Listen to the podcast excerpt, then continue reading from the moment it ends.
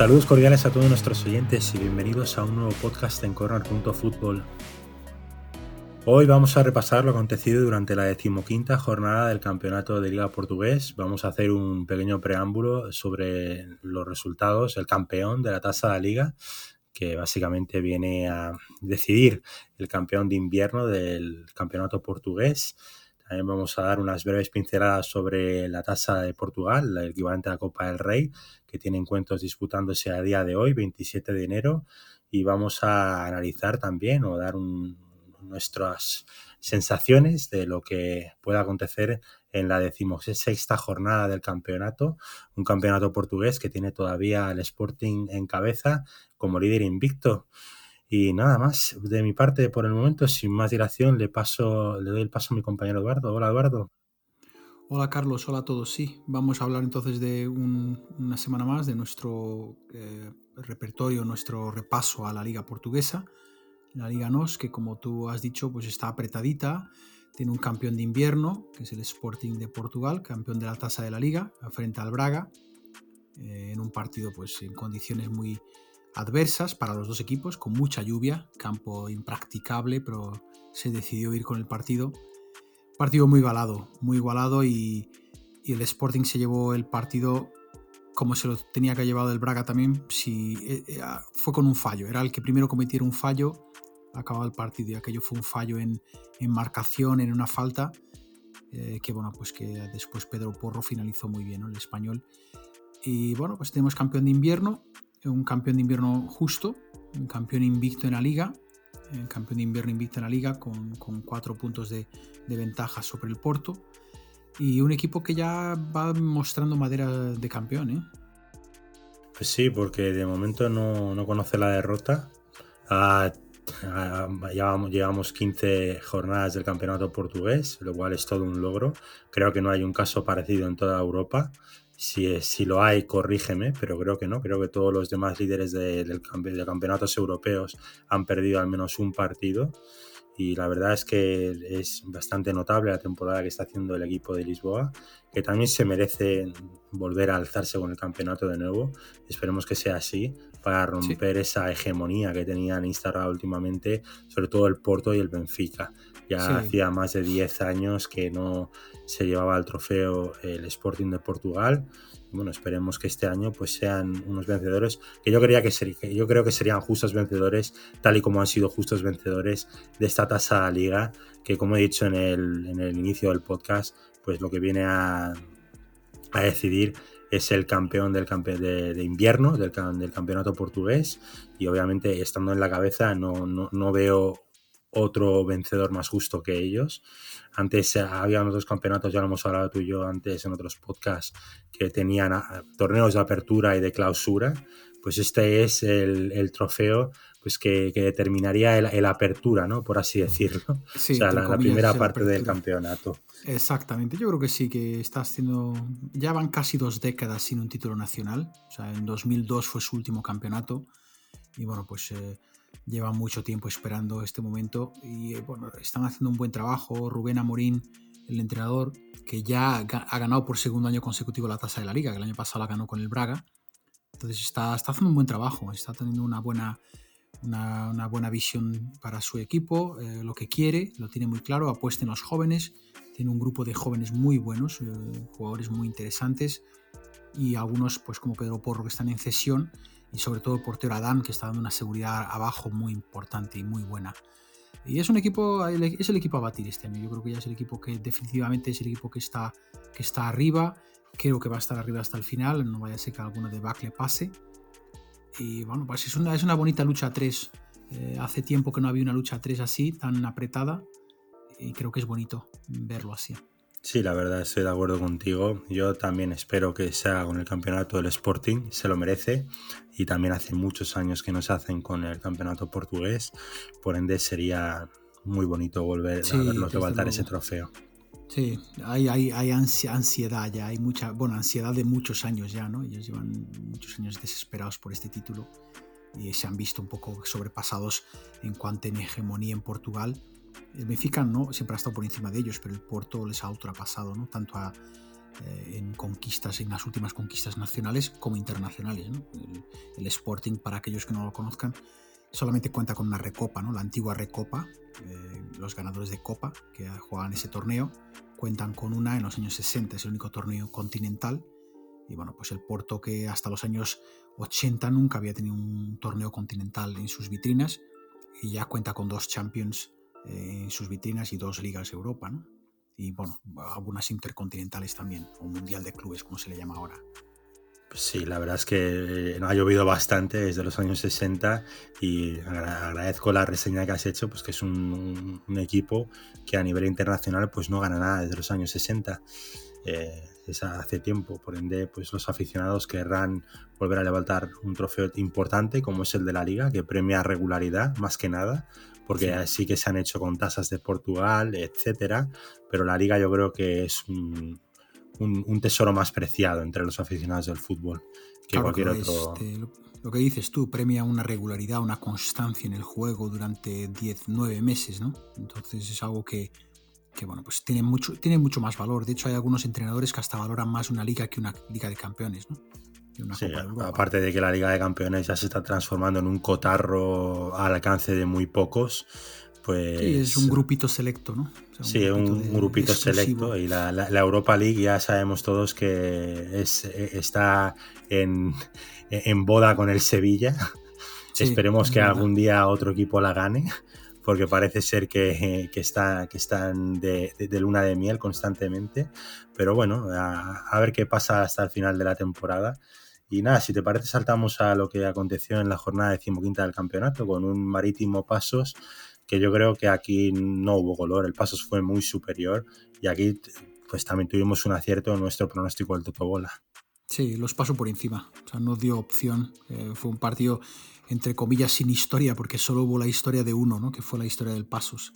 Eh, muy, muy bien este Pasos, este Paso está jugando a un nivel muy bueno y, bueno, pues ya está ahí en, un quinto lugar, si bien con un partido más que el Guimarães, pero bueno, no deja de ser un lugar importante para ellos. Está haciendo recordar eh, y rememorando ya el pasos de, de, Paulo de, Fonseca, ¿no? De Paulo Fonseca, el entrenador ahora de la Roma, que bueno, él salió de, pasos para ir a entrenar al Porto y ahora pues pasó por el Shakhtar Donetsk y ahora está en la Roma. Y ese equipo también eh, se batió con, con los de arriba bastante bien, ¿no? Y creo que Pepa está un poco haciendo olvidar el trabajo de Pablo Fonseca, entre comillas, de hacer olvidar, ¿no? Porque no se va a olvidar nunca, pero eh, les está dando presente más que pasado, ¿no?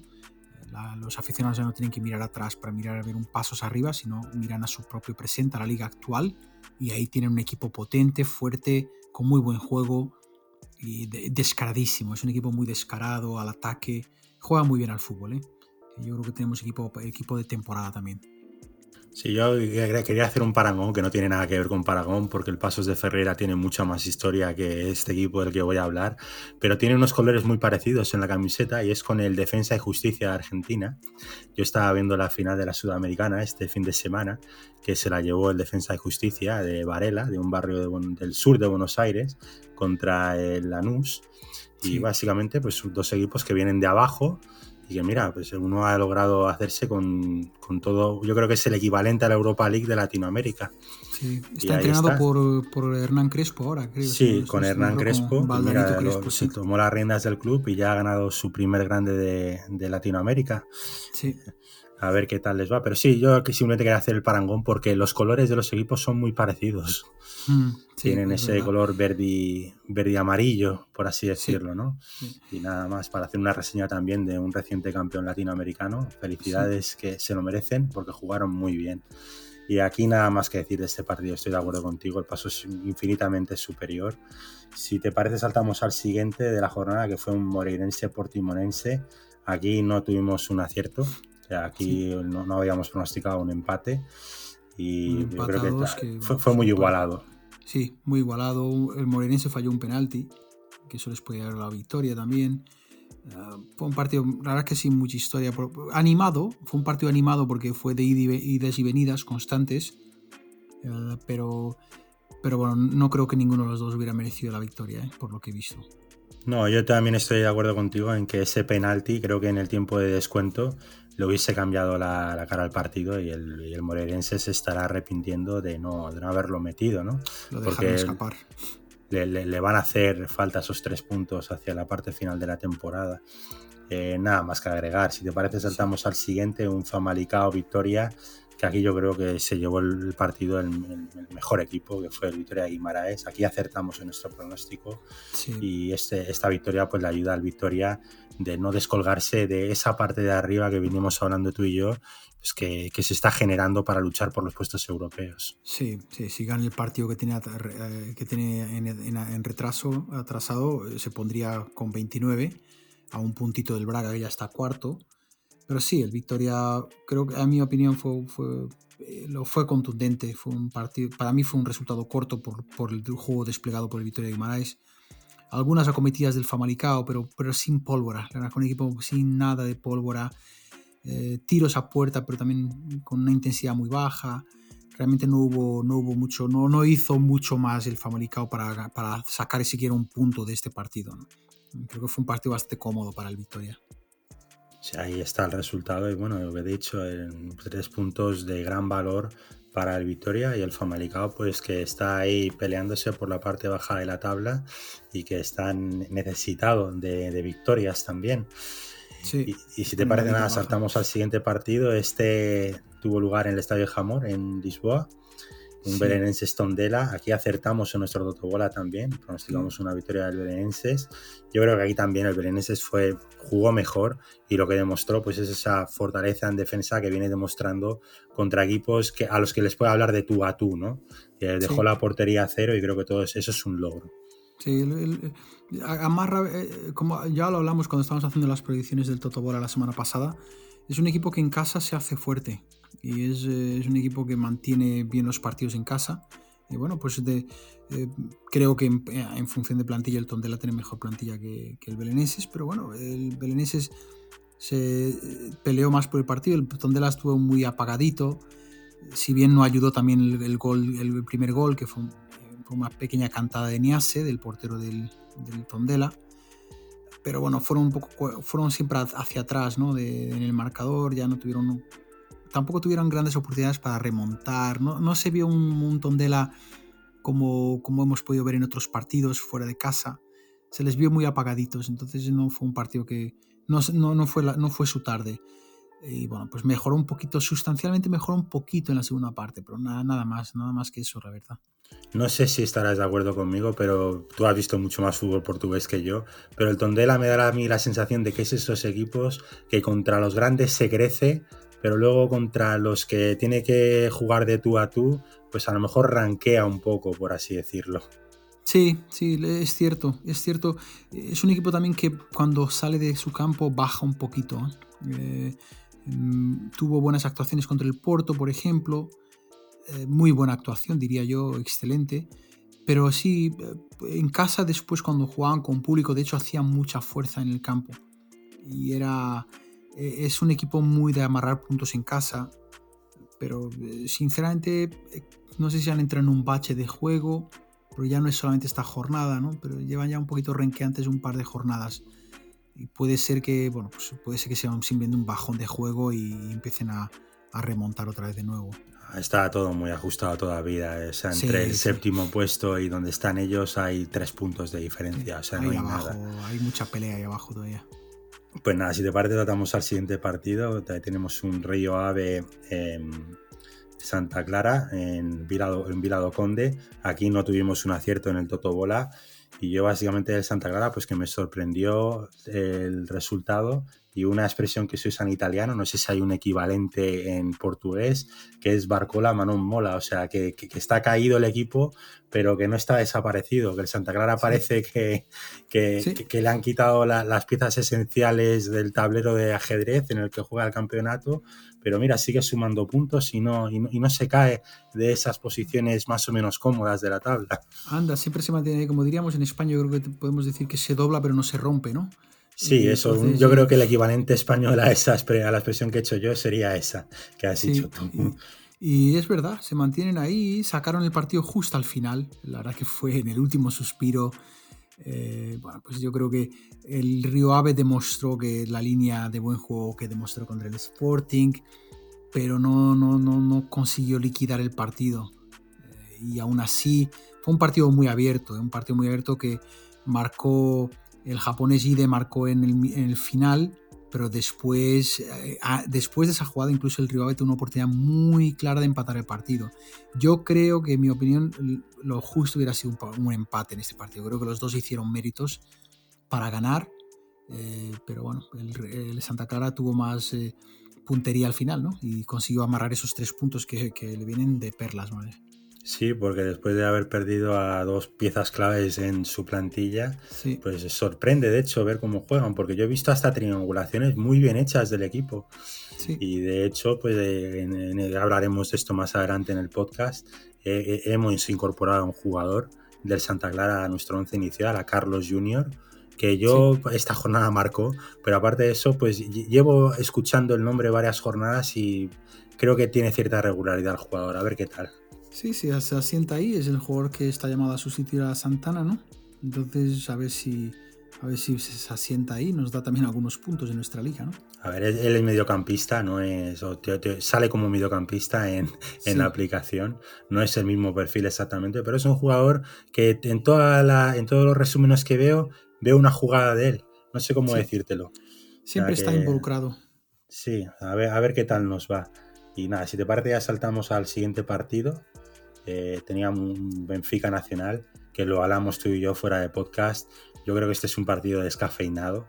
El Benfica, para mí, era más que Benfica B, el que juega la, segunda división, por así decirlo, contra un Nacional que yo creo que este resultado, el empate, que por cierto aquí tuvimos un desacierto en el Totobola, eh, le, vale muchísimo más al Nacional al Benfica. por, supuesto que le sirve mucho más, eh, evidentemente, porque el Nacional es un punto donde muchos no van a robar puntos, ¿no? Pues Entonces... pero bien ayudado por lo que hemos dicho, porque las bajas por COVID que hubo en el Benfica, que jugaba pues con más de la mitad de la plantilla de jugadores que normalmente no, no sí, Faltaron, faltaron Gilberto, Grimaldo, eh, faltó también los centrales, Bertongen, Otamendi, eh, faltaron muchos jugadores, eh, y, pero insisto, no es excusa tampoco porque, porque de hecho tiene que haber sacado el partido adelante porque no, no puede dejarse el permitir el lujo. Benfica ya está en una situación que no se puede permitir el lujo de perder más puntos, es que va dejando puntos, uno a uno va dejando puntos y los va dejando poco a poco y se le va a hacer cuesta arriba, ¿no? Tiene un partido este fin de semana contra el Sporting que tiene que afrontar ya cara de perro porque tiene que ya ir a. Ya ni siquiera tiene que ir a por un punto, ya tiene que ir a por los tres. Y están, están en un bajón de juego importante. Tienen un bajón de juego muy. No sé, no están jugando con la alegría que se les suponía. Eh, los equipos de Jorge Jesús juegan con mucha alegría, mucho dinamismo. Y en mi opinión le falta alguien que le dé más circulación de balón en el medio del campo. Eh, hay un problema grave ahí. Eh, Weigel no es un jugador creativo hacia arriba. Tarabt, el marroquí, yo creo que no es un jugador para el Benfica, es un jugador que, que ya lo, mejor de sí lo tenía que haber dado hace mucho tiempo. Eh, a, mí, a mí Tarabia me sonaba de promesa cuando, cuando jugó en el QPR de Londres. Sí, y, anda que no ha llovido de eso. Sí, lo que pasa es que es un jugador, es un jugador muy regular, muy indisciplinado, ha tenido grandes problemas de indisciplina en el club. Y bueno, pues la, eh, ha empezado a, entre comillas, a sentar cabeza ahora, pero ya está en su treintena. Es un jugador que pierde muchos balones en el medio del campo. Le falta un jugador de circulación de balón, un jugador que Benfica no tiene y quizá es el jugador que, tiene que, que tienen que buscar. ¿no? Eh, no, sé si, no sé si van a traer a Jetson Fernández de vuelta, el jugador del Tottenham, pero tienen que, tienen que buscar algo. Gabriel, el brasileño, tampoco es un jugador de ese perfil. Necesita, necesita yo creo que junto con Weigel necesitan un jugador de creación eh, podría ser Krovinovic, el jugador del West Brom, que está cedido también en el West Brom, aquí en, Inglaterra, en la Premier League, pero son jugadores que tienen algo más, que pueden, eh, pueden conectar con la línea de, adelante, crear cosas en los, en los tres cuartos de cancha. Y eso es donde, donde le falta al Benfica. Y yo creo que están, lo están pasando un poco mal por eso. ¿eh? Tampoco se han descolgado mucho, ¿eh? o sea, están terceros, a dos puntos del Porto, a seis del Seis, Sporting. seis puntos. Pero, viendo cómo está el Sporting, seis puntos son muchos, ¿eh? Bueno, pero si ganan este super partido, están que ya hablaremos más tarde, pues se, Exacto. pon- se ponen a tres solo. Mm. Sí, pasa por este fin de semana. Este fin de semana tienen que conseguir algo porque pueden, pueden, eh, puede empezar ya a complicarse mucho la cosa. ¿eh? A ver, a ver qué tal. Obviamente es un poco decepcionante la temporada del Benfica, pero a, a ver si Sí, logran sí. reconducir el rumbo, aunque yo sigo optando como favorito para el, por el Sporting.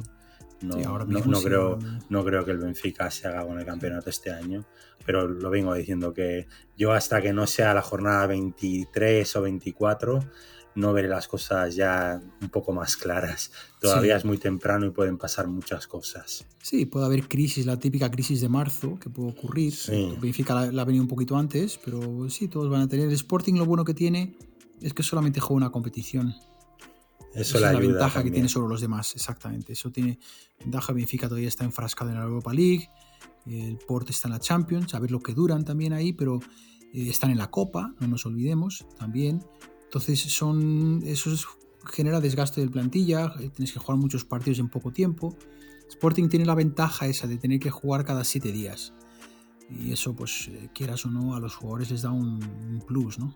Sí, estoy de acuerdo contigo. No, no tengo nada más que agregar sobre este partido. Si te parece, saltamos al siguiente, que fue un Farense Porto, que aquí también volvimos a acertar en nuestro Totobola. Pronosticamos Sí. una victoria del Porto. Yo creo que aquí, pues bien, visto lo visto, el Porto fue un justo ganador. El resultado se quedó, para mi parecer, corto, pero eso fue gracias al desempeño del portero del Farense, porque tuvo un montón de paradas que si no hubiese sido el resultado mucho más abultado a favor de los dragones. No sé qué opinas Sí, tú. sí, fue un partido en- entre, entre comillas de un color. Sí, sí, bien el Farense tuvo una oportunidad ahí al final, pero de resaltar este partido, yo resaltaría la gran actuación de Corona, del mexicano. O sea, un partido increíblemente. Fue eh, jugadas de, eh, de medio campo, jugadas por la banda, pases de gol. Ha jugado un partido completísimo, completísimo. Un jugador que está creciendo cada vez más en el Porto y, y a ver cuánto tiempo lo puede mantener el Porto, porque si sigue así le van a llamar a la puerta.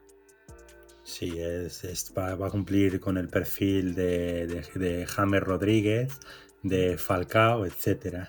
Eh, con- yo creo que está teniendo un buen desempeño el jugador mexicano porque está esperando esa llamada en el mercado de verano. Va Para- a llegar, si sigue así va a llegar. Vamos a ver cómo acaba la época, pero eh, yo creo que va a llegar porque es un jugador que lleva ya unos años en, en Porto y, y cada año está madurando, va mejorando su, su- su juego, su, su desempeño. Creo que es un jugador que, bueno, pues la llamada natural va a ser pues un campeonato de los llamados grandes, ¿no? España, Inglaterra incluso, Italia, ¿no? Sí, no, no sé muy bien dónde encajaría el perfil de jugador, eh, pero a ver, a ver, a ver dónde, dónde acaba aterrizando el, el mexicano. Sí. Y aquí Nada más que agregar de mi parte en este partido. Sí, si te parece, saltamos al siguiente, que un Braga Gil Vicente, que yo creo que aquí también fue superior el Braga al equipo Sí, de Barcelona. finalista de la Copa de la Liga. Eh, se llevó, fall- bien, también falló un penalti en ese partido, con un 0-0 en la primera parte, la aguantó el Gil Vicente. Pero sí, en, en líneas generales fue dominador el, el Braga, fue un- de, de- de- de principio a fin. Yo creo que el Gil Vicente se dedicó un poco a ver qué cazaba por ahí, ¿no? A ver si cazaba algo que pudiera darle algo. Hombre, le aguantó, le aguantó el gol, ¿no? No, no, no dejó que le marcaran más. Sí, pero exacto. eh, este fue muy superior el Braga. Sí, sí, la verdad es que sí fue un... Ah, Asentados están ahí, en la cuarta posición, eh, que es su posición entre comillas natural en el campeonato portugués. Y bueno, pues están ahí ah, peleando por lo que tienen que pelear. Eh, Son conscientes de lo que tienen, son conscientes de sus objetivos. Un equipo muy centrado, ¿no? Sigue vivo en la Copa, eh, que la va a jugar contra el Santa Clara. Y bueno, pues eh, un equipo que sigue año tras año en crecimiento. Es un, es un proyecto muy a largo plazo que, están hecho en, que han hecho en Braga y les está dando resultados poco a poco, van, van a más. Sí, de momento está ahí todavía vivo en Europa League y a ver Sí. hasta dónde llegan esta temporada. Sí, efectivamente. Siempre acaban, eh, llegan a marzo con opciones de, de- de estar, marzo, abril llegan con opciones de estar en las, en las tres competiciones que están envueltos. Y eso también es un, importe, un buen aporte económico para las arcas del club. obviamente. Para, para, eso también tiene los objetivos marcados y yo creo que el objetivo del Braga pues está en conseguir esa plaza de Europa League todas las temporadas. Es que ya es obligatorio, yo creo que ellos ya, así no es este año, pero para el año que viene van a estar pensando ya en una, en una plaza de Champions. ¿eh?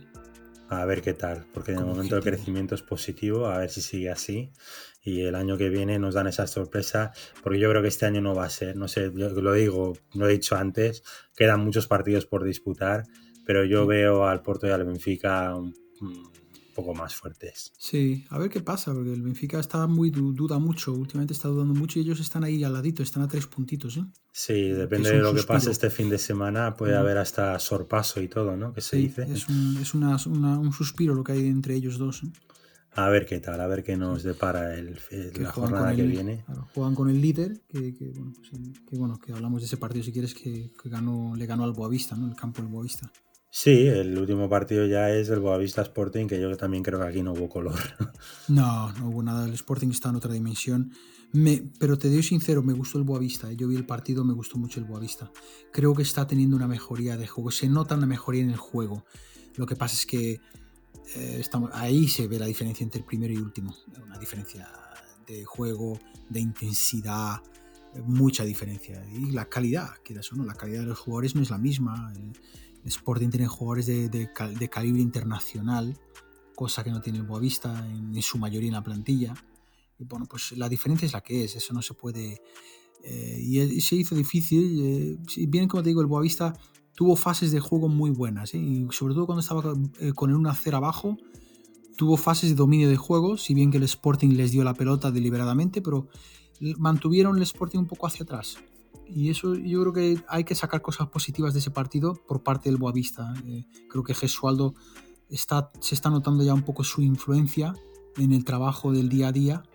Y bueno, pues vamos a ver si esto les da para ellos ir poco a poco saliendo de donde están que la suerte que tienen es que, bueno, pues tanto Farense como Gil Vicente, Famalicao, todos perdieron. Entonces se quedaron todos en un pañuelo, no se escapó nadie. Sí, o sea, están ahí a tres puntos de salir del pozo. Pero bueno, también está todo muy apretado en la parte de abajo del campeonato. o sea, no, hay nada decidido y. Claro, no, claro que no, claro que no, hay nada decidido. Es lo que dices tú, hasta son tres puntos, pero es que, bueno, si ganan dos partidos se ponen para, para arriba, ¿no? Sí, es uno de los equipos que peor balance tiene entre goles marcados y goles encajados. Lo que me sorprende es un equipo pues que es el que más empates tiene de toda la competición liguera. tiene, ocho empates, no hay ningún otro equipo que haya empatado como ellos. Y, ese, y esos, esos empates, si la mitad de ellos se hubiesen transformado en victorias, no estaba eh, donde pues, está. Pues no, estaría donde está ahora mismo el club de, de Porto. Sí, es verdad, es, han empatado.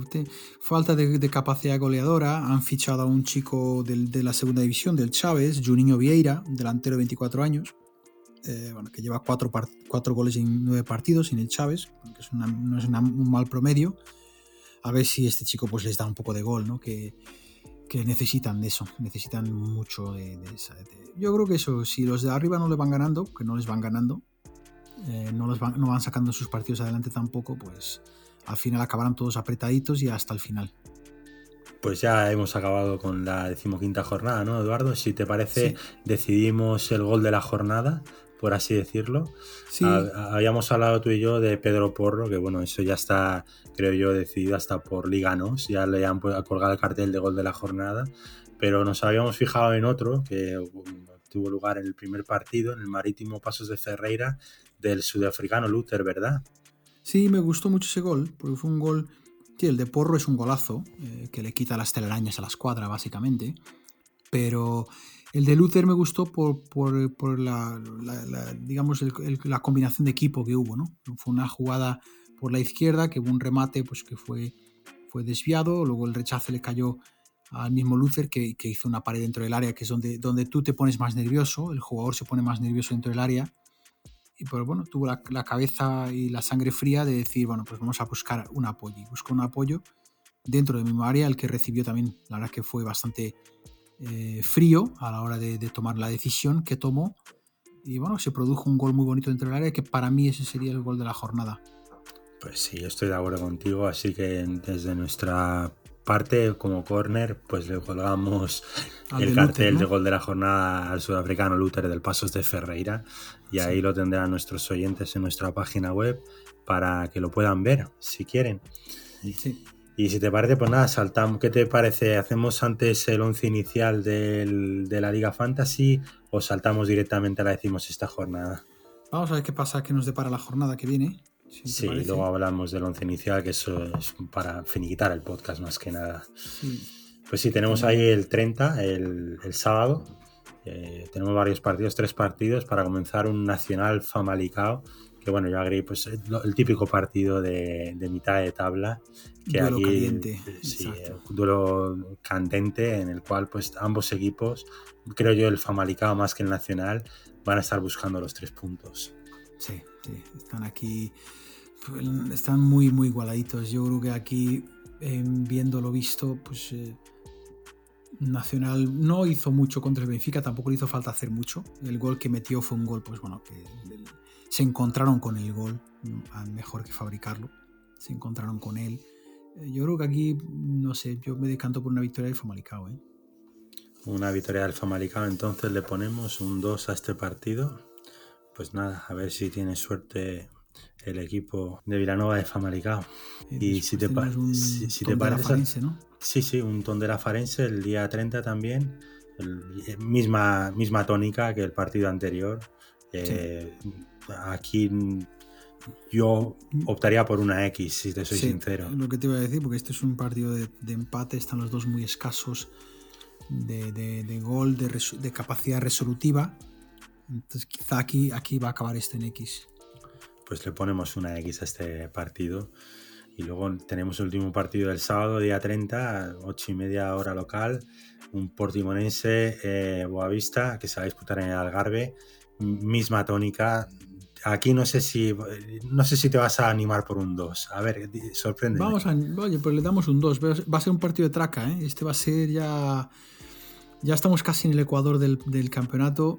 Aquí ya las cosas se empiezan a apretar mucho y el nerviosismo empieza a aflorar. Vamos a ver si el Boavista le da la vuelta a la, a- a- a la tortilla aquí. Sí, aunque el, Algar- el portimonense, perdón, el equipo del Algarve, pues últimamente está bastante fuerte. Pero a ver si, co- como venimos hablando, que a veces da una de cal o una, y una de arena, pues a ver si en esta da, da- da- da- da la de arena, por así decirlo, ¿no? Sí, es un Y- equipo muy vulnerable también, lleva, eh, sufre muchos goles, lleva 19, casi, casi 20 goles ya en contra, lleva un bagaje negativo en goles, es, vulnerable atrás, entonces vamos a ver si el Boavista saca, saca cosa de ahí, porque el Boavista sí que, bueno, le está costando últimamente meter goles, pero lleva ya 14 goles en el campeonato, que bueno, que muchos equipos de más arriba que están con ellos, pues no tienen tantos, ¿no? Tenemos el Belenense sin ir más lejos con 8 goles a favor solamente. Lo que pasa es que bueno, amarran mejor los partidos. sí, hombre, es- tienen 12 en contra, que es el segundo menos goleado después del Sporting. Ahí es donde está la diferencia, que es donde Sí. ellos amarran ahí los partidos. Marcan poco, pero tampoco conceden mucho. O sea que, Esa es la gracia del equipo de Lisboa, del Belenenses. sí, efectivamente. Y si te parece, saltamos al domingo, que tenemos ahí un Vitoria Guimaraes Marítimo. Aquí yo opto por un 1, no sé qué vas a decirme. tú. Sí, esto tiene un 1 claro, o sea, tiene un tiene dueño el 1 aquí. Ya han visto, visto el Vitoria, yo creo que ha encontrado el rumbo. Empezó mal, eh, arrancó mal, tomaron medidas eh, eh, los conquistadores, como se les llama en Portugal, al Victoria de Guimarães y, hago ya una reseña de por qué, ¿no? Porque Guimarães, para aquellos que no lo sepan, Guimarães es la, capital fundacional de Portugal, fue la capital del primer reino de Portugal. De ahí es el primer rey de Portugal, que es Afonso Enríquez. Y bueno, pues por eso se le llaman los conquistadores, ¿no? Y de ahí es donde empezó, empezó la nación, ¿no? El, el concepto patriótico de Portugal. Y el Y apodo bueno, pues, del club. Y al apodo del club, exactamente. Entonces, Gracias por la reseña, Eduardo. a ver si, a ver si, bueno, pues a ver si sacan, sacan esa. Yo creo que sí, que lo van a sacar adelante sin, sin grandes problemas. ¿eh? Sí, viendo cómo está el Marítimo, pues eh, la verdad a mí del Marítimo, no sé si Rodrigo Piño ya, bueno, ya, luego ya hablaremos del calcio mercado, tam, tampoco me he fijado mucho, no sé si hay mucha novedad, pero lo de Rodrigo Piño es que está completamente desaparecido.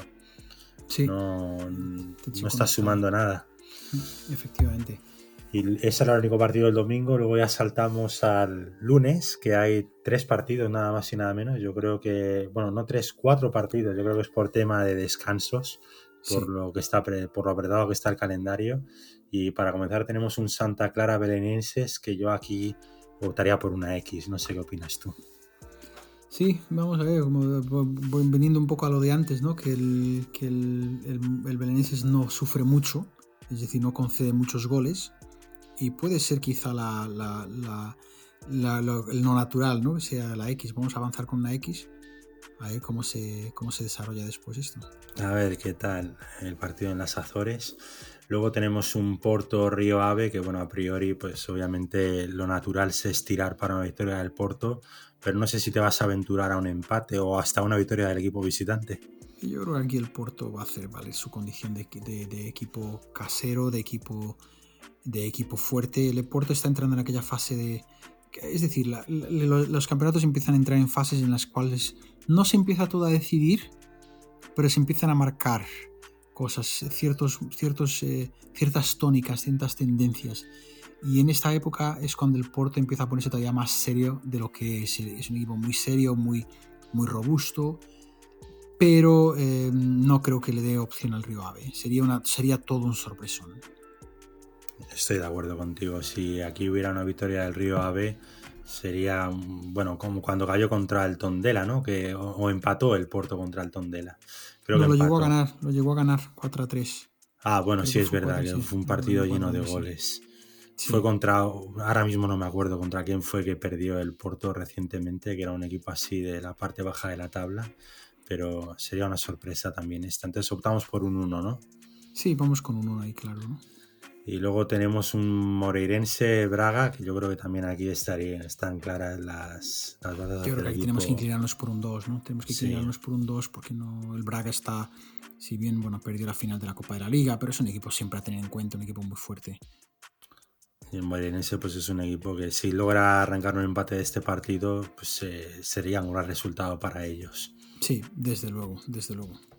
Y luego yo creo que este es, tiene el cartel de super partido de la jornada, sin ningún género de duda, que es el Sporting de Portugal Benfica. Aquí yo no me atrevo a dar un. Sí, partido en Albalade, exacto, partido en Albalade. Eh, vamos a ver, que yo creo que el Benfica, mejor dicho, el Sporting llega mucho mejor el Benfica, llega en mejor forma.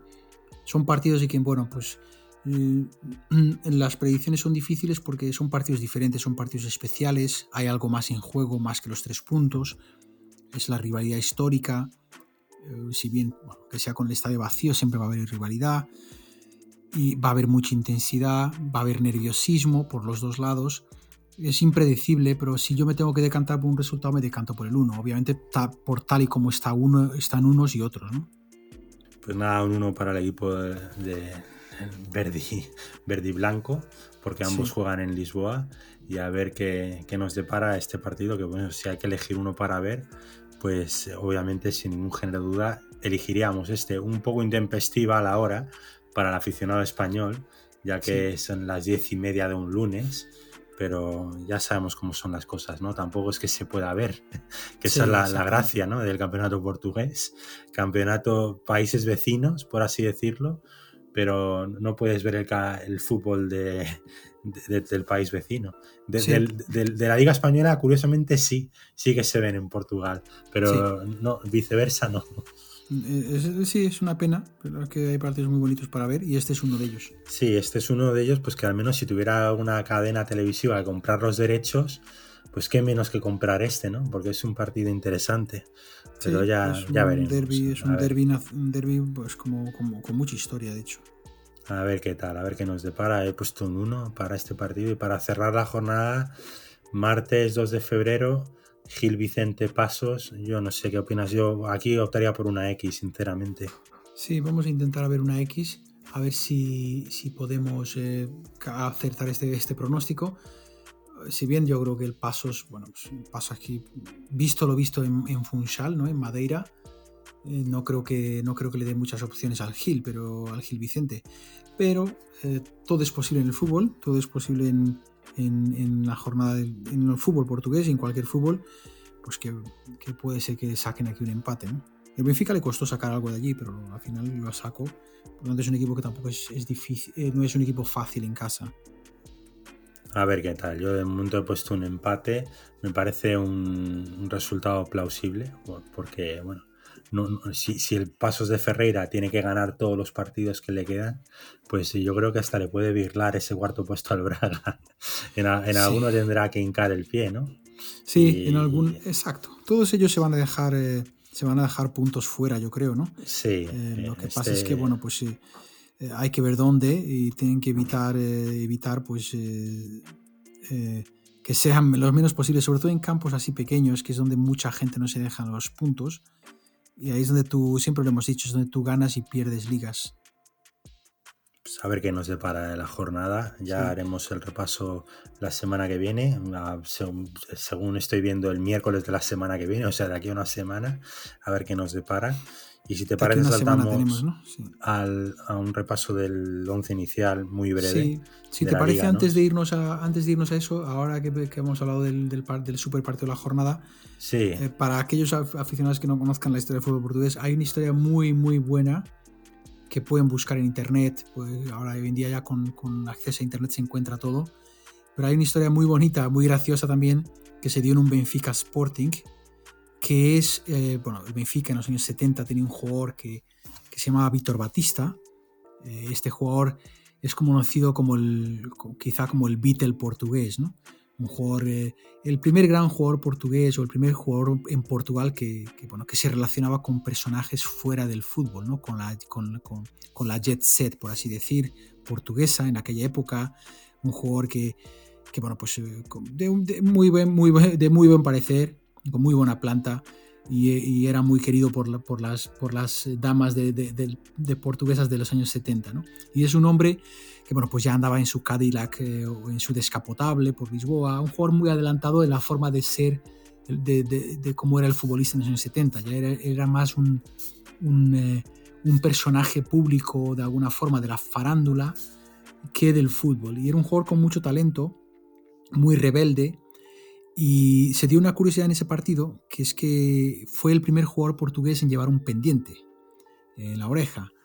Y en un partido contra el Sporting de Portugal, en un derby, eh, él paró el partido, detuvo el partido porque se le, se le perdió el pendiente. Y paró el partido, el árbitro tuvo que parar el partido y hay fotos, de hecho, de jugadores, entre, entre ellos Humberto Cuello, el gran capitán, capitán del Benfica, y Tony, que ahora es entrenador también, un gran centrocampista del Benfica, buscando el pendiente en el, césped y no lo encontraron.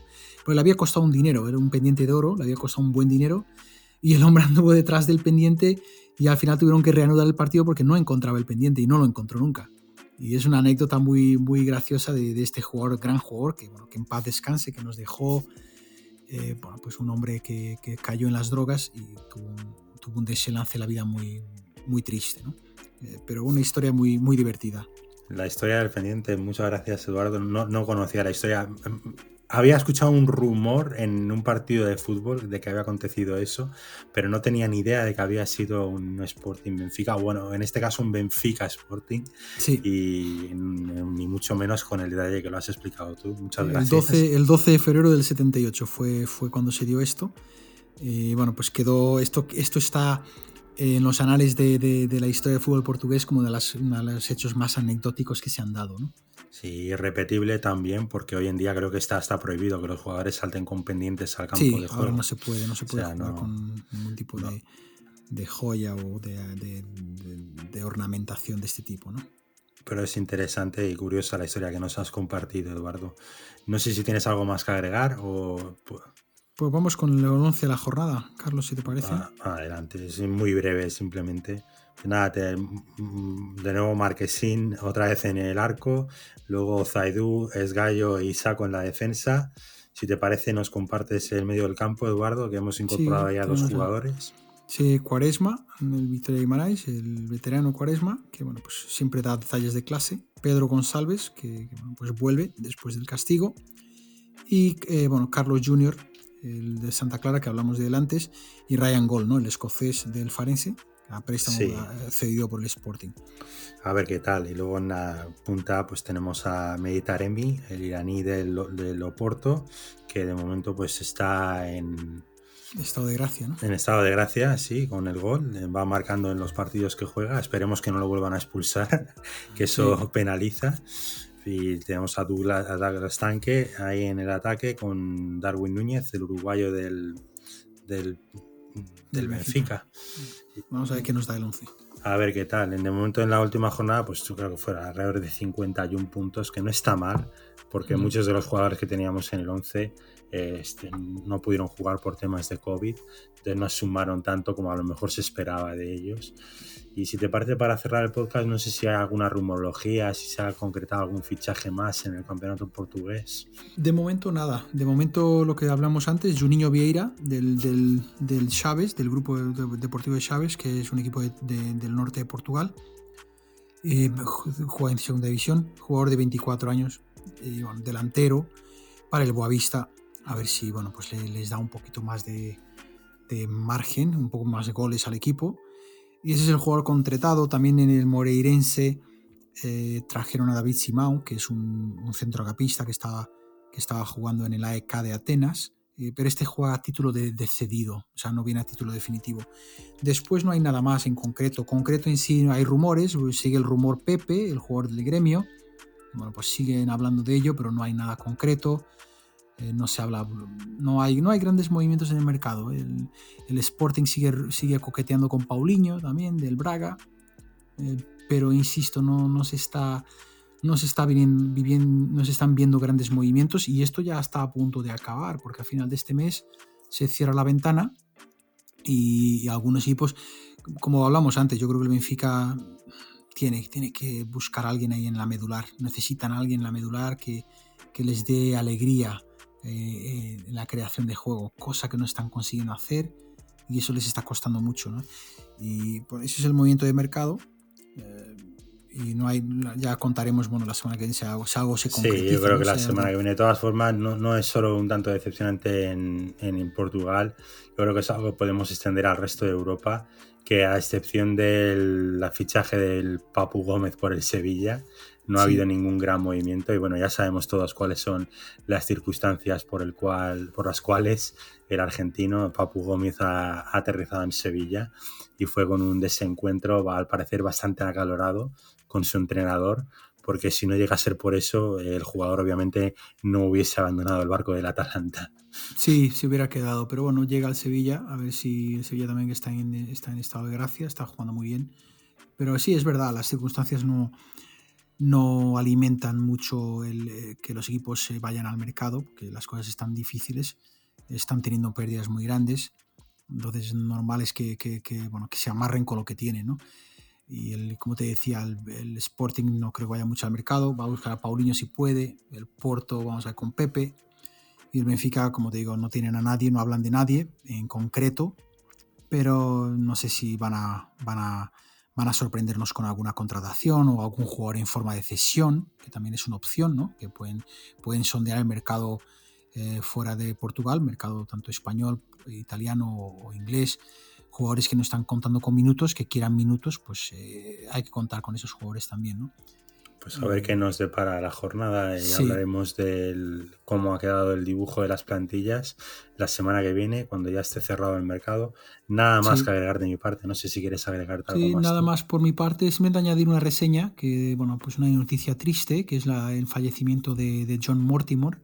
John Mortimer fue un entrenador que tuvo el Benfica en los años 70, eh, entrenador británico, con, carreras en el, en el Chelsea como jugador, eh, también em, representó al Queen's Park Rangers también, y en los años 70 llegó al, llegó al Benfica. Fue un entrenador que bueno, pues marcó una época en el Benfica, eh, llegó a dar oportunidades a jugadores que después fueron grandes jugadores del, del plantel del benfiquista en los años 80, como, como Shalana, que es un jugador que era un extremo izquierdo, pues que después acabó yendo, tuvo una pequeña aventura en Francia con el Burdeos, un jugador internacional de gran de gran calidad, defensa Eurico también, un gran defensa, Pietra, que ahora trabaja en, las, en, el cuerpo técnico del Benfica, le dio oportunidad a muchos jugadores y bueno, pues un hombre que siempre se ha recordado en, Portugal, en el Benfica, mejor dicho, eh, bueno, pues eh, haber, no haber ganado un, un campeonato a pesar de haber terminado invicto.